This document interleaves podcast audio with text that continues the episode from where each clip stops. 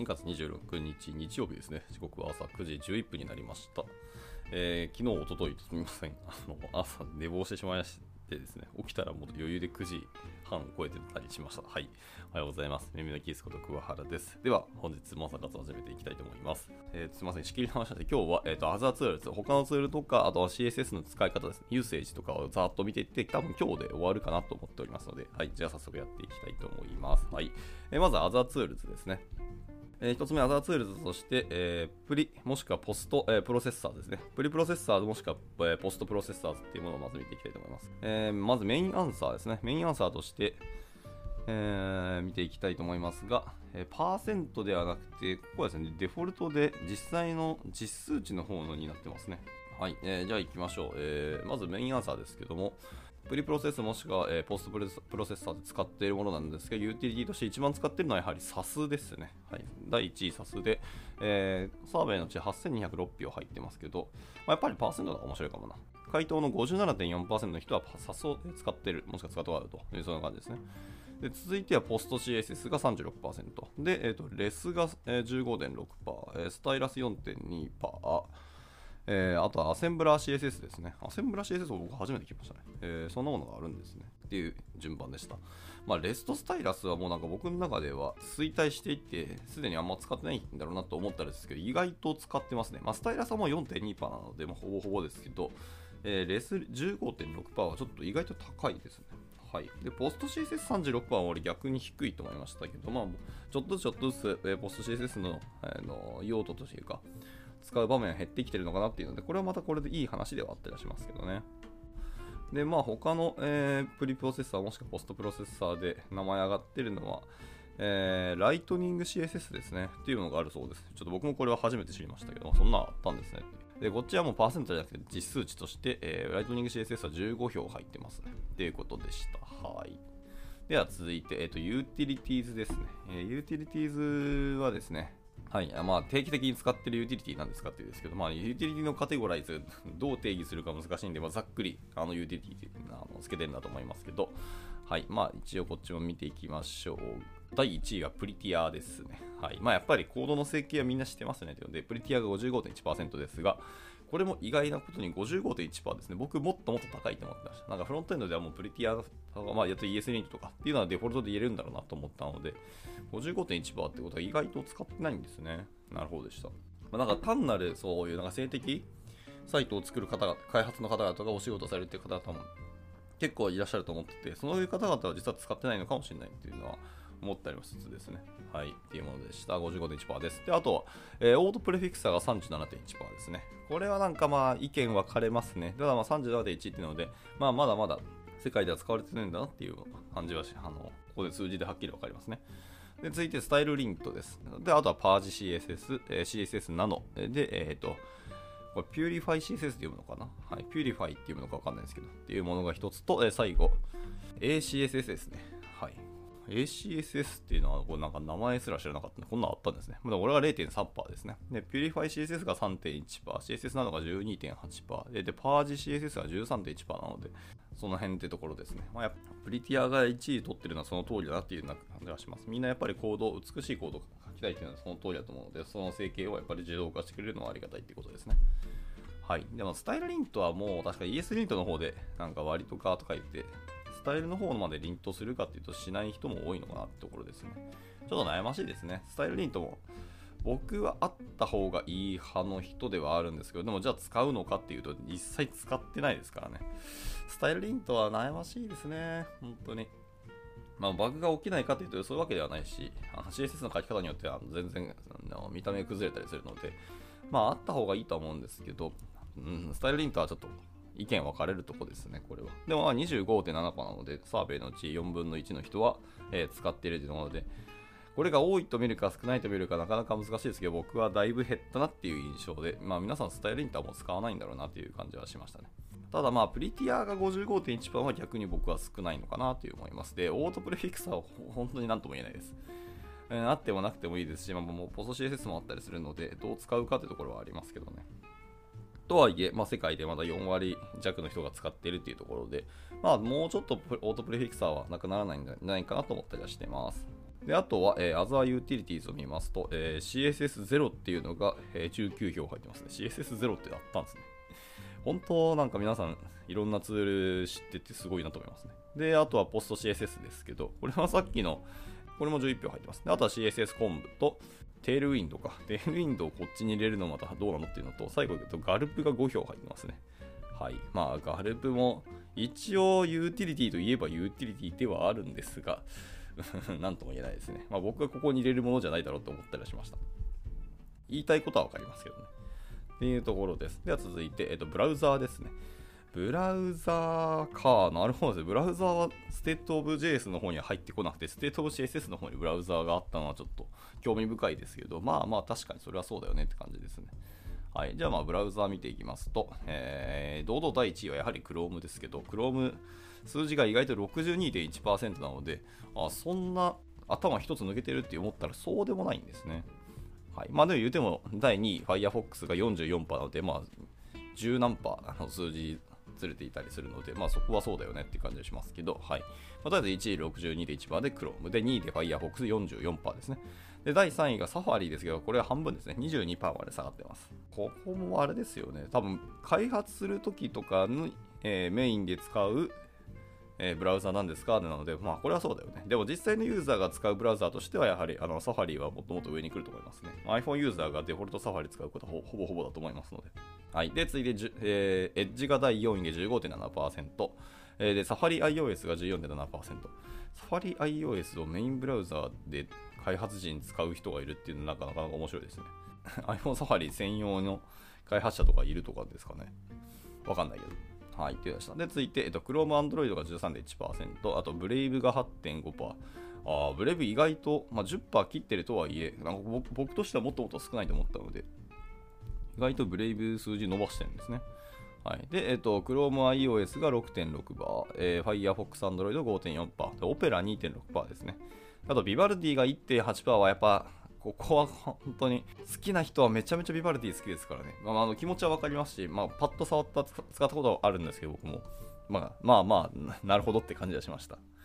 僕も前、あのオペラ使ってましたし、まあ、だから本当にブラウザの好みははっきり分かれるので、まあ、でも1.8%はやっぱり少ないなっていう感じがしますね。ま、一部本当にコアなユーザーたちが使って続けていくっていうことだと思いますね。まあ、シェア伸びるかっていうとそういうことはないと思いますし、まあ、別にブラウザーはなんか個人的には好きなものを使えばって感じはしますね。まあ、クロミウムで、えー、疲れている、まあ、エッジとかクロームを使うのが、まあ、一般的にはいいんじゃないかと思ったりはしますけど、とはいえ、まあ、スタイリングの話は全ブラウザーでどういう見た目するかって結構違いはあったりするので、まあ、そういう意味でいくと、この今回のサーベイのカテゴライズになかったけど、まあ、リセット CSS 何使ってるのっていうところのお話があってもよかったかなっていう気はしますね。ブラウザの名前出すんだったらリセット CSS 知りたいなってちょっと思いますよね。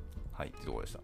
で続いて、えー、サムスンインターネットが1.4%で、インターネットエクスプローラーの11が1%、1%いるっていうのをどう評価するかむずいですけど、えー、1%数字にすると143票なので、まあ、サーベイ全体が確か何万ですっけ ?1 万517票のうちの143票1%ね。まあ、続いて、えー、ポリペインって読むんですかな？ポリパンかポリペインか分かんないですけど、が0.8%。で、あと、オペラミニが0.3%は個人的には多いと思ったな。ペラミニもう使ってる人ほぼほぼいないと思ってたのでね。はい。で、あとは IE の、まあ、8、9、10というレガシーバージョンですね。こちらが0.3%いる。これはもう本当に需要が必要であるからやってるっていう人たちがまだまだいるんでしょうね。で、まあ、アサーブラウザーというところで、まあ、他のブラウザーってこう、ざーっと名前出ていってますけど、えー、一番多いのは ARC ってやつですね。ARC っていうのが113票入ってまして、へーと思いました。で、クロミウムが40票入ってるけど、クロミウムは ブラウザっていうかエンジンとかの話だと思うので、どうなのって思いますけど。であとは、あのメインの方で回答せず、他のブラウザーにわざわざ名前を書いたのが Firefox で23票入ってますね。これちょっとよくわかんないですけどね。はい。まあ、あと他にいっぱいバーっと出てきますけど、マジで知らないブラウザの名前がいっぱい出るのと、先ほどメインで出てきた名前をわざわざこっちにも書く人がいっぱいいるって感じですね。うん。まあまあ。回答者の好きな回答の仕方をしたって感じですけど。まあ、基本的にはやっぱり Chrome、Firefox、えー、Safari、Edge という順番は、まあ、今年も続くんでしょうねって思いますね。はい、では続いて、えー、続いては、えー、 Library Evaluation Ranking だそうですね。はあはあはあ。ライブラリー評価のところですけど、で、まあまあ、なるほどですね。 Round 1 Wins と Round 2 Wins と Round 3 Wins と、はあはまあ、そういう評価をすることですね。はい。どの要因でっていう動を使うそうですけど、えー、堂々第1位ですね、えー、 User Count 第1位は Documentation ですね。はい。実にラウンド1の Wins が、えー、7296票入ってますからね。なるほどでした。で、ラウンド2の方も4985票で、ラウンド3が、えー、2804票入ってますというので、まあ、全部総合計の数字で第1位だと。で、第2位は、えー、 Developer Experience として使っていると。こっちもラウンド1としては、えっと、6503票入ってますね。これですね。第3位は User Experience ですね。はあ、はあはあ、そっちの方でも入れているのが6339票で、まあ、 Round 1 Wins だということです。で、えっと、第4位は、えー、 Accessibility Features だと。で、第5位は、えー、ユーザー、えー、 Base Size と。 User Base Size はどうどういうことだ？ちょっと難しいな。僕はあんまり英語で明るくないので、これどういう意味なのかわからなかった。はい。で、続いて、あと、 Community Inclusivity ですね。はいはい。こちら Round 1 Wins が3489票。はあね。結構多いですね。あとは、まあ、 Creator Team と、えっ、ー、と、 Hype Momentum ですね。っていうところで使われているって感じでした。まあ、ここに関してはなんか割とだからビジネス的観点の話だと思うので、まあ、デベロッパーはここあんま興味ないと思ったけど、意外とちゃんと皆さん回答してるのが、いや、なんか偉いなと思ったりしましたね。僕下手したらここの回答スキップしちゃうかもしれないですね。じゃあ、えっと、 Other Tools のとか以上で、えー、残る時間続いて Usage ですね。えー、CSS ユーセージのとこ行きたいと思います。まあ、How you use CSS ということですけど、えー、まずは、えっ、ー、と、 Testing Environment のところから入りますが、えー、はい。えー、で、えー、which form factors or environment do you test on と言ってますので、はい。まあ、テストの環境として何使ってるのってところですけど、えー、堂々第一位はやっぱりデスクデスクトップアプリケーションのテスト環境だというところが一番多いですね。これは72.1%。まあ、やっぱ、基本的に Web アプリなのでテストするときはやっぱデスクトップアプリとしてやる方が多いですよね。はい。で続いてでも第2位はやっぱりスマートフォンで、それは当然ですよねって感じです。PC やるけど次スマートフォンもやるし、でもやっぱなんだかんだかこうスマートフォン、うん、スマホファーストなお話がずっとなんかワードだけは飛び交ってましたけどでも実態としては結局デスクトップアプリの方が多いってことですね。でスマートフォン62.6%で、まあ、第2位ですけど、まあ、この2つは当然とはいええ、第3位タブレットなんですけどタブレットは32.1%なのでこれを多いと見るか少ないと見るかですけど僕は意外と少ないと思いました。こんだけタブレット端末でぶわーっと出回ってるし、まあ、ちょこちょこ使ってる人も見るんですけど、それでもタブレット端末の対応が32.1%っていうのは、それほど多くないなという風な感触がありますね。うん、なんかもっともっと、まあ、少なくとも50%近く僕行くのかなと思う。もう感触的に思ってたので。もうちょっとじゃあ減っていくのかなもうちょっとタブレットが減ってくるんだったらタブレットの優先度はもっともっと下がるというか、そうあの必要性を下げてもいいのかなっていう気はしますね。まあそういう意味で、必要性が下がるんだったら僕らウェブ開発者としてはあの、まあ、楽にはなりますよね。はい。とはいえ、まあでもゼロになることはまずないので、結局楽にはなるかもしれないけど、まあ楽になる未来はそう来ないなっていうのもまあ現実ですね。まあ、32%いるっていうのはその通りだと思うので。はい。では続いて第4位ですけど、えー、第4位は、えー、 Testing Tools。また、えー、 Lighthouse だったり、 et cetera、なんちゃらかんだらって書いてますね。まあ、これが24.2%です。いわゆる、まあ、環境っていうと、まあ確かに環境ですね。 Lighthouse とかそうですけど、なんか Other Tools に近い感触はありますね。まあ、あとは本当にアプリケーションの、何ですかな、あの挙動とかのテストだけじゃなくて、今これパフォーマンス鑑定だったりするテストもあるので、まあ、その辺のテストも含めてってあの Tools ってことが入ってるんでしょうね。これが24.2%ですね。はい。では続いて、第6位、スクリーンリーダーが10.8%。あー、スクリーンリーダーは、これ多分今後伸びるんじゃないかなと思います。アクセシビリティの観点とか、そういう話って、まあ、昨今、じわじわじわじわ、あの、いろんな話題を聞き始めているので、もう皆さんやっぱアクセシビリティはほぼほぼやらなきゃいけないっていう時代がもう来るんだろうなって気はしてますね。なので、ここのあのスクリーンリーダーとか、まあ、もうちょっと今後増えていくんだろうというのは僕の予測です。はい。では続いて、えー、プリントサポートが7.5%です。プリントサポートね、なんとも言えないですけど、まあ、必要に応じてやるっていう感じなので、まあ、7.5%という数字は、まあ、着地点としてその通りかなっていう、まあ、なんとなくの感触ですね。はい。では続いて、オルタードバージョンシミュレーターですね。はあ、まあ、はいはいはい、なるほどね。まあ、いろんなバージョンのシミュレーターを使って、えーと、テストしてると。そうですね。まあ、ここはですね、環境をどう表現する、どう用意するかっていうので、まあ、シミュレーターでやってる人も全然いらっしゃるってことでしょうね。まあ、6.1%は少ないので、結局、まあ、やっぱり僕らは、だからこの回答者、 State of CSS の回答者は基本的にはやっぱり Web アプリケーションの開発者がほとんどなんじゃないかなと思うので、えーと、シミュレーター6.1番、まあそうなんだろうなって感じがしました。えー、続いてはフィーチャーフォンですね。フィーチャーフォン3.3%いて、これは僕意外と多いと思いましたね。もうフィーチャーフォンかなり少ないと思ったんですけど、3.3%。まあカウントにすると461票なので、まあまあ、どう見るかですけど、僕は意外と多いなと思ったし、まあフィーチャーフォン自体が確かになくなってるわけでなのないので、あれですけどね。まあ、こう3.3%、461票の中に日本人がどれぐらいの割合いるのかもちょっと気になりました。では続いて、えーと、TV ですね。テレビが1.6%です。これは、そうなんだ感じですね。まあテレビ、テレビ向けの、まあ確かに最近テレビ番組もな、あの普通に HTML で作ってますよっていう番組意外とあったりするので、まあそういう業界の方々がやってるんでしょうけど、まあやっぱなかなかニッチな業界ですよね。テレビ業界のなんか、ウェブを作るってそうそうないと思うので。はいまあ、一部だとはいえ、でも1.6%いると。であとはスマートウォッチが0.6%ですね。スマートウォッチ、まあ、スマートウォッチの開発者はスマートウォッチそのままでやってるというよりも、多分さっきのこのシミュレーターに含まれるんじゃないかなって気もしなくはないですね。僕、スマートウォッチ向けのアプリ、ウェブアプリ作ったこと全然ないので、まあ、そもそもスマートウォッチ向けのアプリは、ウェブじゃなくて普通に iOS のとか、Android とかの、えー、ネイティブアプリとして作ることの方がやっぱ現実としては多いんじゃないかと思ったりしますけどね。はい。で、ラスト、えー、ゲーミングコンソールが0.4%です。まあ、ここはその通りだなっていう感触で、なんか、特に感想でちょっと出てこなかったですね。はい。では続いて。えー、What do you mainly use CSS4 だと。はあ、What kind of project do you、uh, usually use CSS4 です。ね、まあ、どういうため、何のために使ってますかってことですけど、はい。まあ、第1位ですね。堂々第1位はやっぱり Web Apps が62%です。はい。で、第2位は、えー、マーケティングサイトもしくは、えー、ランディングペースね。LP に41.7%。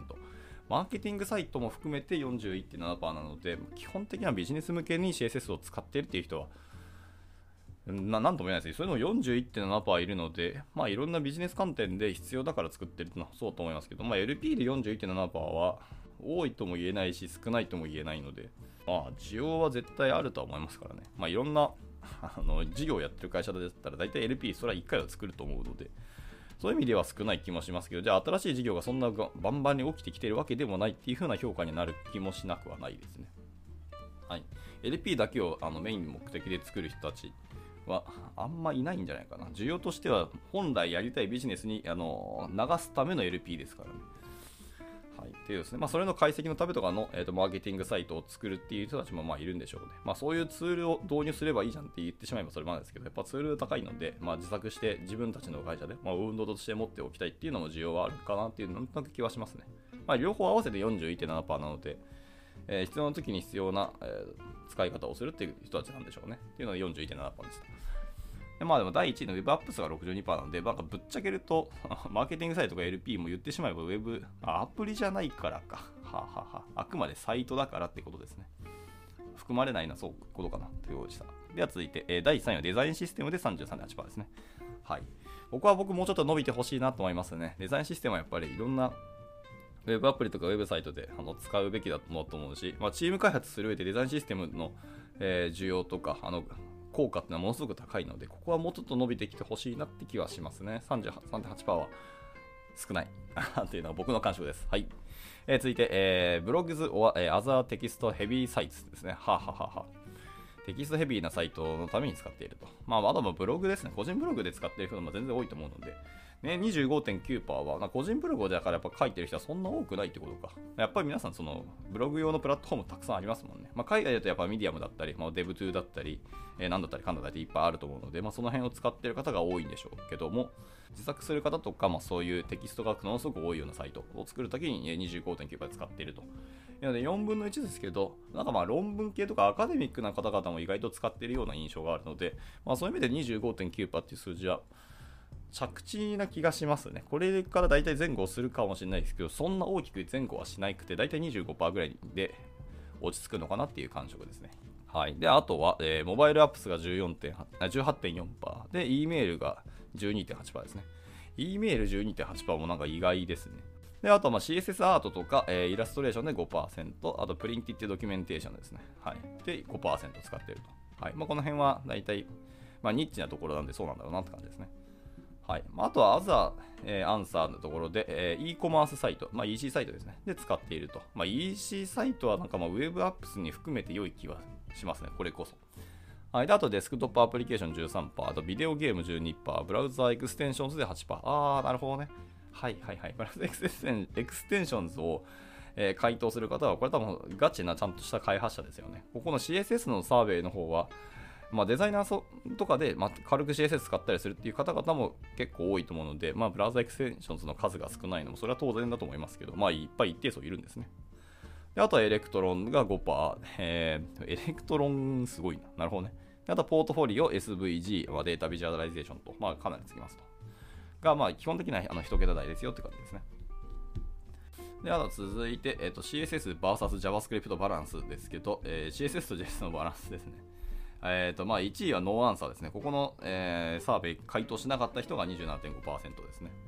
はい。で、えっ、と、それを除いて第1位は、これは、あれですね、グラフの軸を見てるんですけど、何も線が 回答がないんですね。えー、50、50の人方人たちが11.1%、100%, 100%CSS が1.5%で、100%JS が0.6%ですね。まあ、そこから間3つ線が引かれているので、えー、75、90、いや、じゃあ、そしたら100%いっちゃうな。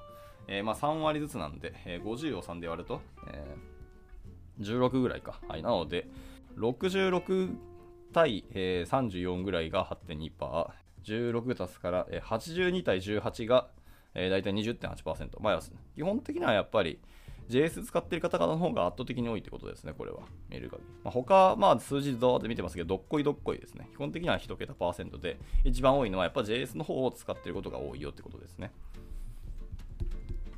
はい。まあ、この辺はちょっと、あれですね。まあ、直接見ていただいた方が多分早いかもしれないです。で続いて、えっと、ブラウザーインコンパティブ、えー、インコンパティビリティですね。はい。えー、あ、ゾーズエニーエクシエルルルルって書いてますけど、ラックオブサポート、ブラビトビンサポートと、ははは、ブラウザーとかですけどね。で、まあまあ、いろんなものがありますけど、ブラウザインコンパティビリティで一番多いのは、えー、堂々第1位はびっくりですけど、コロンハズメソッドですね。CSS のハズメソッドが今一番ドーンとあの注目を浴びているところですね。はい。まあ、これはそうでしょうね。今年、去年からもそうですけど、あのまあ、世界の、まあ、海外の方々のブログ何度か読ませていただいたんですけど CSS 周りでブログ見るとやっぱハズメソッドのこう使い勝手だったり使い方だったりこういう効果があるよっていうブログは結構目にしましたねなので、まあ、やっぱ CSS の新機能としての大きい本当目玉の機能だったんだろうなと思います。ハズメソッドでした。で、第2位は、えっと、アットコンテナですね。まあ、これもまあまあ確かに名前よく聞きましたね。はい。結構世間騒がしたと思って、これは37 371票入ってますと。で、第3位、サブグリッドです。これが320票ですね。はい。やっぱこの3つですね。あやっぱり新しい機能たちばっかりですけど、CSS の新しい機能、この3つは、ま今後も注目のワードだと思いますし、いろんな方々ブログ書かれると思うので、はい、この辺はやっぱりあの、しっかり僕らもマスターしていきたいなと思ったりしますね。はい。で、第4位はサファリですけど、えー、サファリはやっぱサファリ16でいろんな、あのー、機能新機能が入ったりとか、やっぱりあの PWA 対応というんですかね、あのプッシュ通知が入ったので、ここがちゃんと実装されたら、あれですね、PWA が進んだりするっていうので、まあ、なんかサファリ16はちゃんと Apple が Web と向き合ったってことを真摯にあの表現をしてたという感じがしますので、サファリ16の今後の進化をやっぱ期待したいっていうのもあって、このサファリ第4位にいるんだろうなっていうような気はします。はい。で、続いて、えー、第5位はフレックスボックスギャップですね。これ121票。まあ、ギャップね。ギャッ。で、まあ、その他、まあ、あと Firefox と続いて、えっ、ー、と、CSS ネスティングですね。CSS ネスティングどうなんでしょうね。なんか、まあ、やっぱり、オルト CSS として僕は結構やっぱ SAS と SCSS ですけど、まあ使うことが多かったりするので、まあそっちであのネストすることはありますけど、ネイティブの CSS の方でネストすることどれだけあるかなまあ CSS in JS 使うときにまああるかもしれないという感じはしますね。はい。であとは、あとアスペクティオレイティオですね。まあ、あのアスペクト比がついて、えー、とあとスクロールバースタイリングですね。スクロールバーのスタイリング僕実はそんなやったことはないので、まあ、どれだけそもそも需要があるかわかんないですね。スクロールバーなんかあんま見えないようにしてくださいっていう需要の方が圧倒的に僕は今まで多かったので、まあでもスタイリングしてしてくれって言われたらまあやりもちろんやりますけど、一旦 scrollbar styling って言えばその辺のスタイリングをしたツールって普通に出回ったりするし、スクロール制御のためのあのライブラリがあるので、まあ、なんかそっちに頼っちゃう気もしちゃいますね、僕としては。はい。であとは、え、ー、と、ギャップですね。単純なギャップの方が入ってますと。であとは、えー、 backdrop filter とか、フレックスボックスとかですね。あとは viewport utilities、units か。 viewport units が、えー、意外と低いですね。まあでもこれ VH と VW だけを、ねえー、っと選択肢に入れてるからですよね。はいまあ、でも viewport units は今後確か増えると思います。まあ、 Safari が新しい viewport units のあの機能のお話を公式ブログで書かれているので、まあ、これと同じものが他のブラウザでも対応するってなったら、えー、 viewport units は増えるんだろうなと思いますね。まあ、あとはその他いろいろ出てきてますけど、まあ、この辺は皆さんの方で見てみてくださいって感じでした。まあ、基本的にはやっぱ CSS の機能と、あとブラウザそのものっていうところですね、にやっぱり関心が強いんだろうなという感じです。で続いて、えー、Missing Features ですね。はい。What features do you feel is currently missing from CSS、えー、altogether ですね。はい。まあ、フリーダムクエスチョンということで、はい。自由クエスチョンのところで、ミッシングなので、これなくなってほしいみたいな感じですかね。もしくは、もう使ってない機能とかですかね。まあ、っていうところの表ですね。意外とネガティブな方の表を見ていってますけど、えー、1位は CSS ネスティングですね。これが225票なので、あ、そうなんやって感じですね。意外とじゃあ評価低いのかな？えー、CSS ネスティング、まあ、僕も実際使って今んとこはないんですよ実は、えー、っていうので第1位が、えー、CSS フィ、えー、ネスティングでした。はい。なんか皆さんそうなのかな？あんま使ってないのかな？実は。はい。では続いて、えー、第2位はセレクターですね。へへへ。セレクターがそうなんや。で第3位はペアレントセレクターですね。まあ、セレクターはどっちかと JS 文脈で使うことのが全然多いからっていう話ですかね。はい、で、第4位コンテ、 at container。第5位 functions。第6位 mixins ですね。 mixins、えー、 mixins って mixing っていうものか mixins って読むのかわかんなくて、僕いつも mixin って読んでるんですけど、 mixin って読むのが正しいんですかね。はい、まあどっちでもいいや。で、まあ、続いて scoping、えー、で続いてコロン、 has メソッドですね。で、あと variables、グリッド、えー、 animations、ホイホイっていうような感じで続きますけど、うーん、なんかでも名前、出てきた名前全然有用性高いものなので、なんかあんまりミッシングっていうような感触ではないなっていうのが僕の、まあ、第一感ですね。まあでも、嫌いな人は嫌いなでしょうし、まあ、別になくてもいいじゃんっていうものももちろんあったりするので、これは個人の感覚ですし、まあ、皆さんがごあのご自由に回答したんですけど、まあ、CSS ネスティング225票はちょっと無視できないかなって感じはしますね。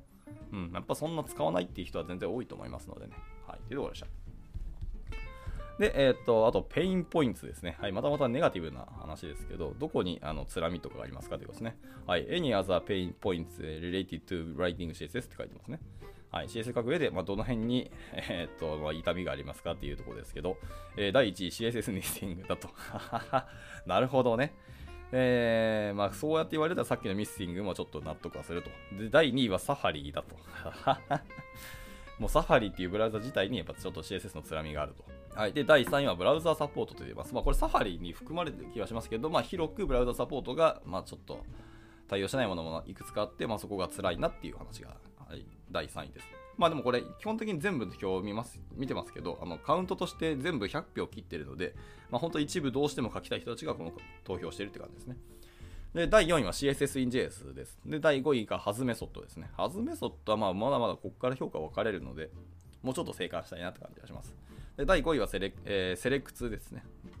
で第6位グリッド、えー、第7位デバッキングですね。CSS のデバッグは確かにちょっとね、なんとも言えないところはありますが、まあでもいろいろツール出回ってはいるので、えー、じゃあ、これラスト、あと2つか。あと2つですけど、えー、How happy are you with the general state of web technology というので、どんぐらいハッピーですかっていうのを聞いてます。えー、ウェブ技術に対してですけど、えー、第1位はハッピーが45%です。で、第2位は、えー、ノーアンサーですね。はい。この回答を無視した、スキップした人が28.1%。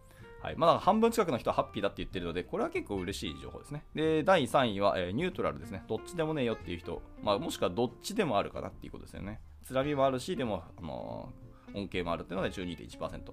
で、第4位は、えー、 very happy ですね。めちゃめちゃ嬉しいよっていう人は11%。